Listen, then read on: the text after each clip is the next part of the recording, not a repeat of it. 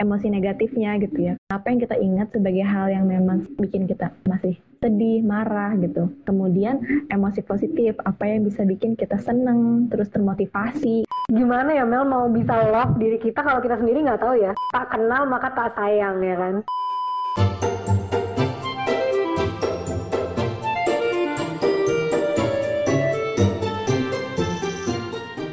Hari ini topik kita adalah bagaimana cara mengenal diri sendiri, mulai dari mana gitu. Nah, karena kan sering banget tuh baca-baca quotes kayak understand yourself, ya harus tahu Love diri kamu tuh yourself siapa. gitu ya. Love yourself gitu. Ya bener banget love yourself. Terus be kind to yourself gitu kan. Nah, Ya.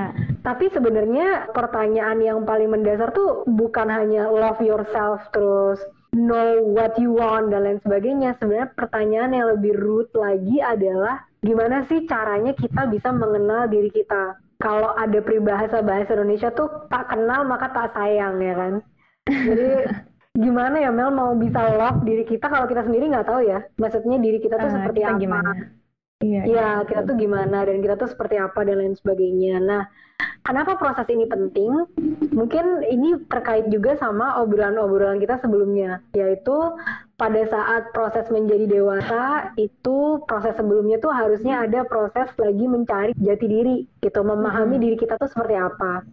Nah, kalau misalkan ada beberapa teman-teman dari aku juga yang kadang kelewatan proses itu dan baru mulai proses itu sekarang gitu kan. Nah, ini nih dari mana sih mulainya harus mengenal diri sendiri itu satu. Terus yang kedua, apa ya Mel ya? Jadi lebih peaceful ya, lebih damai ya kalau kita Iya, kenal diri iya. sendiri dalam artian oh kalau aku marah, aku tuh marahnya kenapa? Apa sih yang ngebuat aku seneng? Apa sih yang ngebuat Buat aku sedih. termotivasi, heeh, yang ngebuat aku sedih dan lain sebagainya. Itu sih kalau pentingnya buat aku Mel. Kalau buat Amel gimana? Iya ya, aku sepakat banget Kak. Karena memang harusnya bukan sekarang aja kita mikirin itu kan, tapi memang ya dari sebelum-sebelumnya, dari dulu kita misalkan kuliah atau misalkan ketika SMA, ketika SMP. Karena kalau kita balik lagi gitu ya, merecap sedikit aja yang di episode pertama tentang fase hidup kita gitu ya, secara sosial, emosional gitu.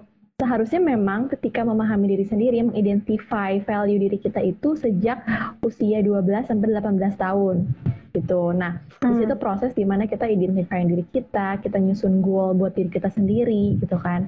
Supaya di masa dewasa muda sekarang ini nih dari usia 18 sampai 40 tahun gitu ya, kita tuh udah lebih fokusnya kepada hal-hal yang sifatnya tugas perkembangan dewasa gitu, relationship, karir gitu, kemudian family, self learning dan lain sebagainya sampai ya berikutnya lebih matang aja gitu dengan apa yang harus kita lalui dari tugas perkembangan tersebut gitu sih kak dan nggak pernah ada kata terlambat karena aku yakin sih identifying diri sendiri tuh memang itu proses seumur hidup juga nggak sih kak jadi Hmm.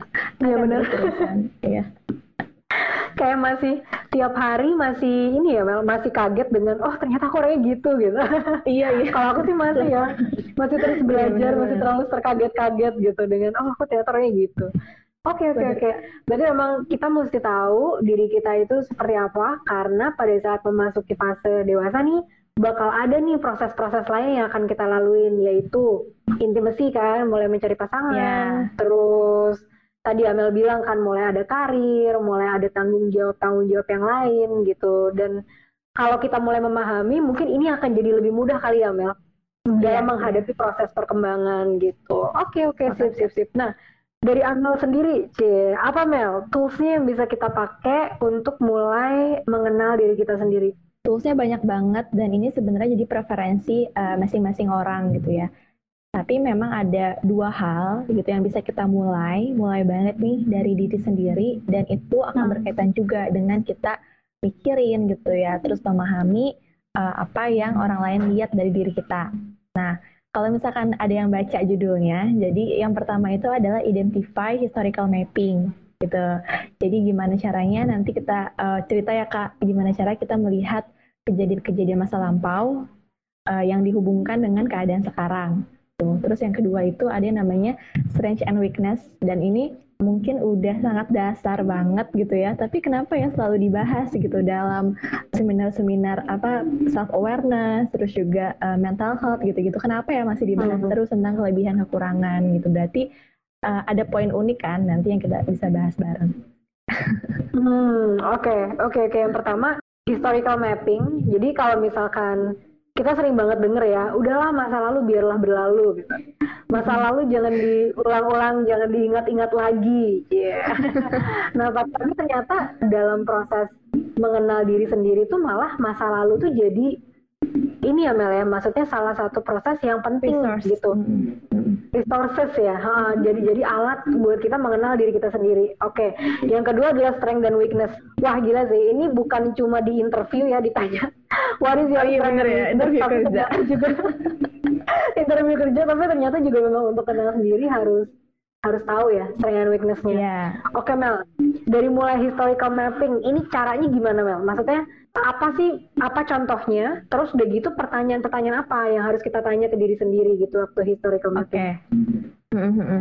Nah ini sebenarnya hal yang bisa direfleksikan uh, sesering mungkin sih kalau misalkan aku pribadi bisa aja misalkan seminggu sekali kalau lagi mood ya atau misalkan kalau memang kita punya tujuan tertentu dan mau nge-reflect sebulan sekali tiga bulan sekali juga nggak apa-apa gitu yang penting adalah ketika bahas historical mapping berarti kan historical ya ada sejarah gitu ya ada hal yang hmm. terjadi di masa lampau nah hmm. ini yang menarik adalah uh, kita lihat gitu kan kak kondisi sekarang kita tuh seperti apa gitu. Misalkan kita punya problem apa atau misalkan kita punya kelebihan apa kekurangan apa. Nah pastikan kalau misalkan kita lagi berkontak kontemplasi, lagi berefleksi, kita pasti nanya kan, kenapa ya aku begini? gitu kan, kenapa ya aku punya hal-hal seperti ini? gitu. Nah, ketika kita ngerefleksiin itu gitu ya, idealnya kita itu nggak cuma oh um, nebak-nebak aja atau berasumsi atau misalkan ya nggak um, punya apa ya nggak punya resource untuk kita nge-flashback lagi memori kita. Nah makanya kalau misalkan teman-teman atau kita gitu ya idealnya adalah bikin historical mapping di mana terserah ya medianya mau ditulis mau di uh, handphone atau segala macam tapi diinget-inget nih gitu kan. Misalkan aku mau uh, ngerefleksiin uh, kondisi aku dari mulai aku SD gitu ya sampai aku kuliah gitu dibuat tuh timeline hidupnya tuh gitu kan. Nah terus uh, apa yang harus di di highlight gitu kan dari tamat hidup itu? Apa emang semua kejadiannya atau gimana? Dan memang hal yang menarik adalah dua poin kak gitu.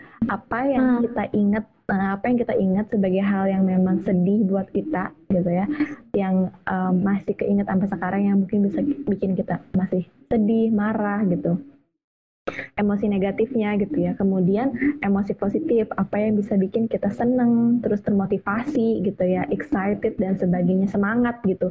Jadi dua hal itu sih. Dan um, gak usah dipaksain kalau misalkan ada beberapa memori yang gak keinget dan biasanya kan memori-memori masa lampau yang keinget tuh udah yang paling berkesan buat kita kan kak.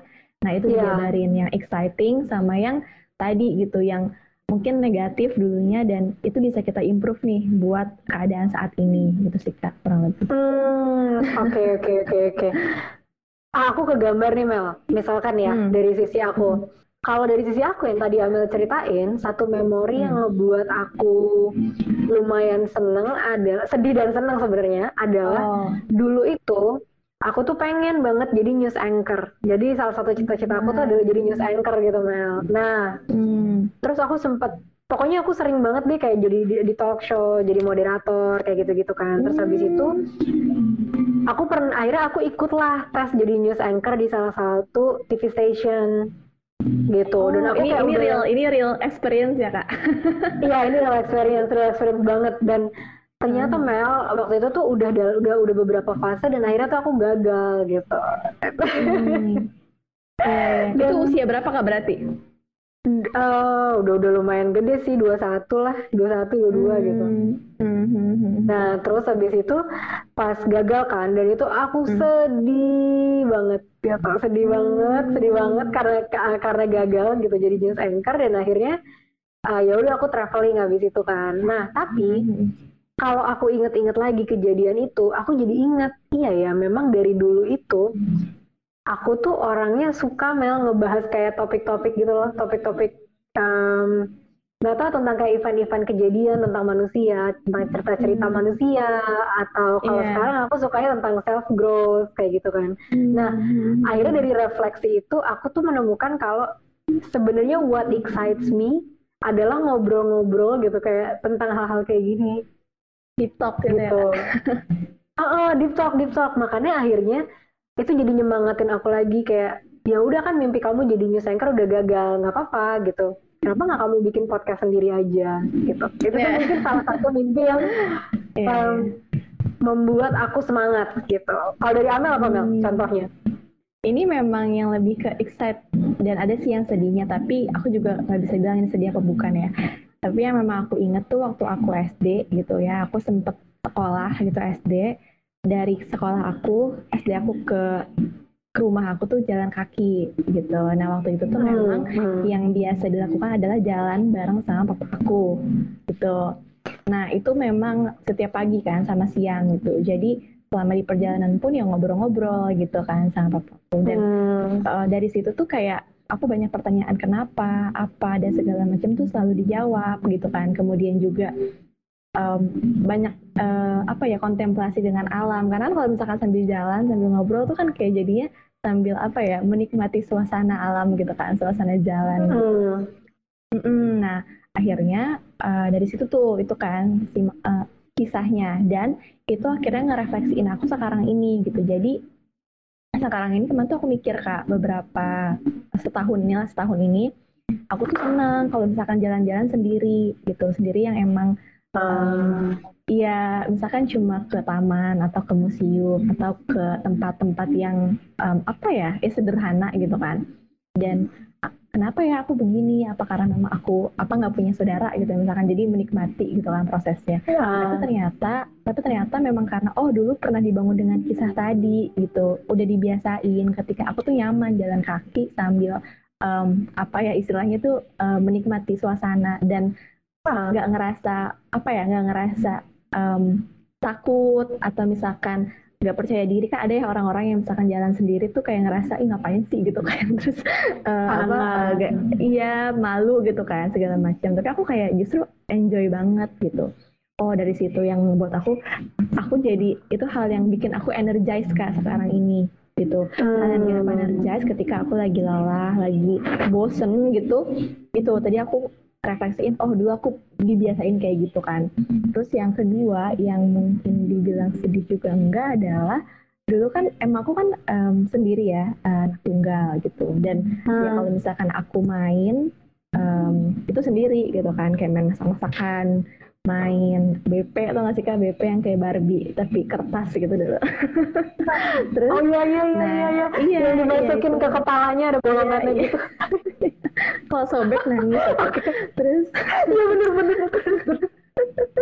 Terus dari situ um, ternyata ngebi ngebuat aku tuh sekarang ini jadi apa ya menikmati kesendirian itu gitu menikmati isolasi diri gitu jadi kadang kalau misalkan aku nggak ada frekuensi ngobrol sama orang kadang aku ngerasa fine gitu kan aku juga ah. mikir ya kayak eh ini aku apa karena emang selfish gitu. Aku sempat mikir aku selfish kak karena um, gak bertanya kabar-kabar orang di luar kan. Tapi ternyata memang oh iya aku punya dulu history yang dilakukan seperti itu dan bisa aja memang itu hal yang perlu aku improve sekarang gitu supaya aku tidak tenggelam dalam kesendirian aku gitu loh kak. Jadi ya udah harus hmm. harus gimana caranya main sama orang lain gitu. Itu sih uh, dua hal yang uh, banyak aku uh, refleksiin dan mungkin aku mikir di fase sekarang ini itu tuh itu ceritanya menarik ya Mel jadinya akhirnya gini loh setelah kita tahu um, apa yang terjadi gitu kan kayak tadi Amel Amel hmm. suka jalan sendirian kalau hmm. lagi suka jalan aja gitu dan setelah kita yeah. tahu itu kita bisa mengidentifikasi apa ya emang kegiatan itu ngebuat aku ngerasa apa sih gitu kan kalau di Amel hmm. jadi jadi calm hmm. jadi kayak meditatif lah gitu Amel jadi jadi benar menikmati yeah, waktu yeah, sendiri bener -bener. gitu dan akhirnya yang memperkuat adalah jadi tuh Amel tahu apa yang harus dilakukan saat Amel lagi feeling nggak enak atau lagi feeling down gitu kan. Dan benar-benar itu jadinya nggak um, penting. Ada orang yang memang kita berbeda-beda gitu loh cara menghadapi yeah. situasi cara merica situasi. Jadi kita jadi nggak harus ke apa ya ketarik-tarik ke dunianya orang lain. Misalkan ada orang yang memang dia cara recharge-nya adalah dengan kumpul, ketawa-ketawa, mm. main bareng gitu kan. Terus yeah. saat kita adalah tipe orang yang kita lebih suka sendiri, jalan di hutan apa jalan di pinggir jalan sendirian gitu kan. Terus di hutan kalau di sini di hutan. Terus orang kayak mungkin dibilangnya apa sih nih Amel? Gitu. Atau kamu ngerasanya aku aneh nggak sih kayak gini? Gitu ya. Tapi ternyata itu yeah. ngebuat kita sadar kalau enggak aku memang orangnya seperti ini dan ini dibentuk dari dulu pengalaman aku masih kecil. Jadi semakin kuat gitu sama diri dari sama diri sendiri kita siapa dan apa yang kita suka gitu ya. Hmm. iya kak. Benar benar benar. Dan buat maksudnya um, ada beberapa mungkin teman-teman aku dan banyak yang masih mengalami kayak um, apa yang aku suka sekarang ini, apa yang gak aku suka sekarang ini gitu kan masih bingung gitu dan bahkan hmm. pun jadinya cemas gitu misalkan karena ngerasa nggak ada yang disuka atau karena ngerasa uh, terlalu banyak yang disuka misalkan jadi bingung harus milih yang mana gitu. Nah ini sih uh, historical mapping jadi salah satu kunci gitu dan sebenarnya ketika ngelakuin historical mapping ini uh, memang harus dialokasikan waktunya ya kak harus dialokasikan hmm. waktunya gitu kan yeah. supaya kita emang fokus gitu supaya kita mindful uh, sama pikiran kita sendiri sama memori kita sendiri kemudian sama kondisi sekarang dan apa yang mau kita lakukan ke depannya gitu sih dan ini terbantu banget sih di masa WFH ya harusnya karena kan kita hmm. lebih sering di rumah dan hmm, banyak waktu luang. Gitu. Hmm, aku ada Mel satu yang kayak tadi men-trigger aku gitu kan. Aku yeah. punya satu um, apa ya kayak perspektif yang agak aneh. Yaitu gini. Jadi saat setiap aku lagi ngobrol sama orang misalkan aku lagi ngobrol, ngobrol sama Amel nih berdua gitu kan. Kita ngobrol langsung face to face gitu. Terus kalau Amel buka handphone terus Amel mulai ngecek handphone itu tuh ngebuat aku marah sebenarnya dalam hati gitu. Hmm. kayak kesel banget gitu. Kayak aku langsung ngerasa kok uh, gondok gitu kok, kan Iya aku kesel gitu loh Mel, kayak kok kamu buka handphone uh. sih gitu, kita kan lagi ngomong uh. gitu, kayak nah. Uh. Tapi aku ngelihat orang lain tuh biasa aja loh sama behavior itu gitu. Tapi aku tuh tersinggung banget kalau ada orang lagi buka handphone lagi lagi lagi ngobrol gitu. Terus, iya, iya. nah akhirnya aku tulis kan Mel, aku, aku sadarin itu kan, aku tulis kenapa ya, aku sebel gitu kalau ada orang buka handphone. Jadi aku bukan fokus ke marahnya, bukan fokus ke kurang ajar ya tuh orang. Enggak aku fokusnya tuh aku lihat ke dalam diriku gitu loh. Kenapa aku marah sama itu gitu. Nah iya. terus setelah aku usut-usut aku tuh ingat memori aku tuh membawa aku ke masa kecil. Jadi waktu aku masih kecil jadi mamaku tuh uh, dia kan single mother ya. Jadi dia punya tiga hmm. anak dan dia bekerja keras banget lah untuk menghidupi anak-anaknya gitu kan. Terus yeah. habis itu jadi mamaku tuh dia punya beberapa handphone karena untuk kerjaan gitu Mel. Nah, hmm. jadi setiap aku lagi cerita, misalnya aku lagi lagi ada waktu sama mamaku nih, terus dia nanya gimana deh hari ini ngapain, terus aku cerita kan, iya mah tadi di sekolah gini gini gini gini. Nah, nanti tuh handphone mamaku tuh bunyi, Ber, terus dia langsung, iya langsung langsung langsung angkat telepon kan. Terus dia balik lagi, gimana gimana dia tadi biasa aku kayak udah yang uh, enggak mah nggak apa-apa gitu udah lupa gitu kan hmm. nah nah um, ternyata itu tuh kembali ke masa itu gitu di saat itu perasaan aku belief aku waktu aku masih kecil dulu adalah ya mama tuh nggak pengen denger cerita aku ya gitu ya mama tuh hmm. maksudnya ada yang lebih penting ya mah daripada dengerin cerita aku gitu belief aku ya Mel hmm. kecil iya yeah, iya yeah. nah setelah itu aku sadar oh itu yang ngebuat aku sebel sama ngeliat hmm. orang main handphone pas kita ngobrol gitu kan Terus habis itu hmm. ya aku mulai uh, maksudnya maksudnya gimana ya kayak ngomong ke diri sendiri kalau uh, enggak sa gitu kan kayak mama kamu dulu tuh dia adalah single mother, dia harus menghidupi anaknya banyak. Jadi hmm. dengan dia buka handphone saat kamu lagi ngomong, itu tuh bukan berarti kalau kamu nggak penting. Itu artinya ya dia memang harus benar-benar berjuang gitu Mel secara ekonomi untuk menghidupi anak-anaknya gitu kan. Jadi aku di situ tuh kayak aku ya, bijaksana sekali ya bagus kak iya sih aku kayak menulis lagi gitu loh uh, message di kepalaku gitu. Apa yang aku rasa itu tuh bu dulu itu tuh bukan berarti itu bener gitu. Terus hmm. akhirnya sekarang tapi aku sadar kalau itu ngebuat aku sensitif kan. Jadi akhirnya hmm. sekarang kalau aku lagi keluar sama temen gitu terus hmm. temen aku buka handphone aku akan langsung ngomong gitu sama dia lu ngapain buka HP gitu yang gue kenapa sih? Gue gue kan cowok gitu kan. Terus aku bilang ya kalau lo mau buka handphone lu di rumah aja. Buka handphone ngapain? Hmm. kan gue sekarang lagi sama lo. Lo ngomong aja sama gue gitu kan. Terus Iya iya benar. iya iya iya ya udah gitu kan. Lu cuma bentar doang gitu kan. Ya udah bodoh pokoknya gue bete kalau lu buka handphone. Nah terus nanti mereka jadi kayak oh iya gitu. Maksudnya dia orangnya seperti itu gitu. Jadi Hmm. aku lebih bisa apa ya Mel mengartikan kenapa sih suatu feeling itu muncul ke diri aku karena apa belief yang aku punya dulu tuh adalah kenapa gitu Mm-mm. sampai kesimpulannya apa dan sekarang menghadapinya gimana itu sih Iya, mungkin iya, Mel, iya. ceritaku yang ngebantu Hmm, hmm, hmm. Iya, mm, bener Kak. Dan memang ketika ada hal-hal yang sifatnya nge-trigger tadi kan Kak, eh, Kak Sasa udah nerapin kayak sadar gitu kan, eh kenapa apa ya yang terjadi gitu kan sekarang ini Hmm. tadi gitu dengan Kak Salsa mikir, oh kenapa aku suka sebel gitu melihat orang kalau Hmm. misalkan lagi ngobrol sama aku eh, buka handphone gitu kan. Dan aku juga termasuk salah satu yang kayak gitu Kak, karena aku mencoba mengeluarkan ya? energi gitu ya. Tapi Oh, kalau kayak gitu aku ya? diem, Iya, kalau misalkan dia buka handphone aku diamin aja kak kayak eh kenapa lo tiba-tiba diem Mel? Ah, beresin aja Instagramnya be- besok aku sarkas ya jahat banget tapi tapi kadang jadinya eh iya maaf maaf gitu kan gitu.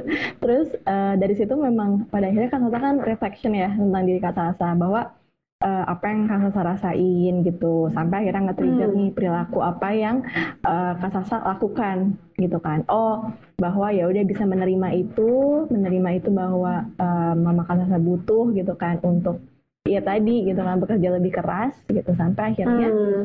apa yang ngebikin Kak Sasa lebih beda perilakunya setelah tahu itu gitu kan Eh, saat ini ketika ada hal-hal seperti itu terjadi Kak Sasa lebih respect gitu dan mau ingetin orang untuk tadi supaya ya sama-sama respect dan saling ngedengerin gitu dan ini bagus banget sih Kak karena sebenarnya hal kecil kan kadang orang kayak bete atau sebel ya nggak nggak disadarin kenapa tapi Sasa sampai Iya. ngulik itu lebih dalam jadi kayak ya ini ini ini sangat sangat menarik buat aku Iya iya iya benar-benar. Dan ini sih Mel yang aku pelajarin adalah apa ya Mel maksudnya event-event dalam hidup kita tuh sebenarnya kan netral.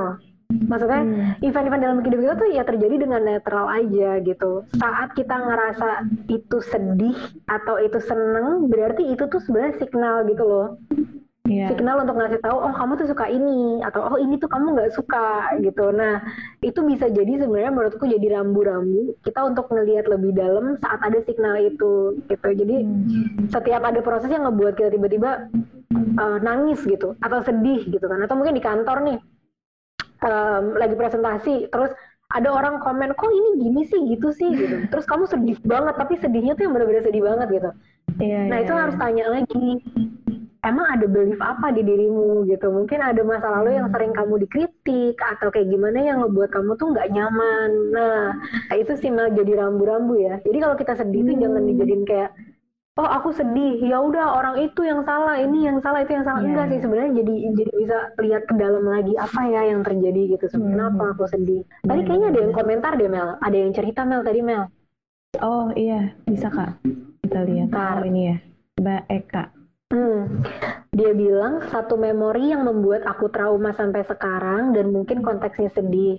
Karena setelah kedua orang tuaku pulang ke jalan Tuhan, aku dengan saudara kamu kandung aku pernah bertengkar gitu dan aku nggak mau lagi ada pertengkaran dalam satu keluarga. Nah, ini juga bagus banget ya Mel ya. Iya. Dan ini memang sepertinya kompleks sih dan karena berkaitan kan dengan kondisi yang terjadi, terus juga orang lain gitu kan, keluarga secara umum pasti akan ada Hmm. value-value yang berbeda tiap orang yang ngadepin masalah gitu. Jadi memang identifying diri sendiri itu lebih saat ini mungkin bisa nge-accept dulu sih, nerima dulu nih apa yang salah saat itu dari diri sendiri, apa yang bisa Hmm. dilakukan untuk memperbaiki gitu ya dan ya itu sih yang bisa dilakukan diri sendiri karena selebihnya kan kita cuma bisa uh, ngontrol apa yang kita lakukan ya kak dan ngingetin orang lain. Bener, bener. Dan aku sukanya yang dibilang di sini diceritanya adalah dia bilang gini, aku nggak mau lagi ada lagi pertengkaran dalam sesuatu dalam Hmm. satu keluarga. Ini tuh bagus banget Mel, karena gini, Tujuan berarti dari ke- dari kejadian-kejadian yang pernah ngebuat dia sedih itu dia sadar kalau keluarga itu yang paling penting buat aku pada pada ujungnya gitu. Mm, mm. Yeah. Ini juga penting. Ini ini juga bagus. Jadi kayak kita tahu sebenarnya apa sih yang important buat kita gitu. Dari berbagai perasaan itu, berbagai cobaan itu, jadi kita tahu apa yang sebenarnya benar-benar important. Akhirnya dia bilang kan, kalau aku nggak mau lagi ada saat ada pertengkaran. Dia udah menyadari kalau ya udahlah apa pun itu masalahnya itu tuh sebenarnya nggak nggak penting karena yang penting tuh Iya. keluargaku gitu dari ceritanya ya. Bener-bener semangat semangat semoga eh, segera menemukan jalan terbaik. Amin amin amin.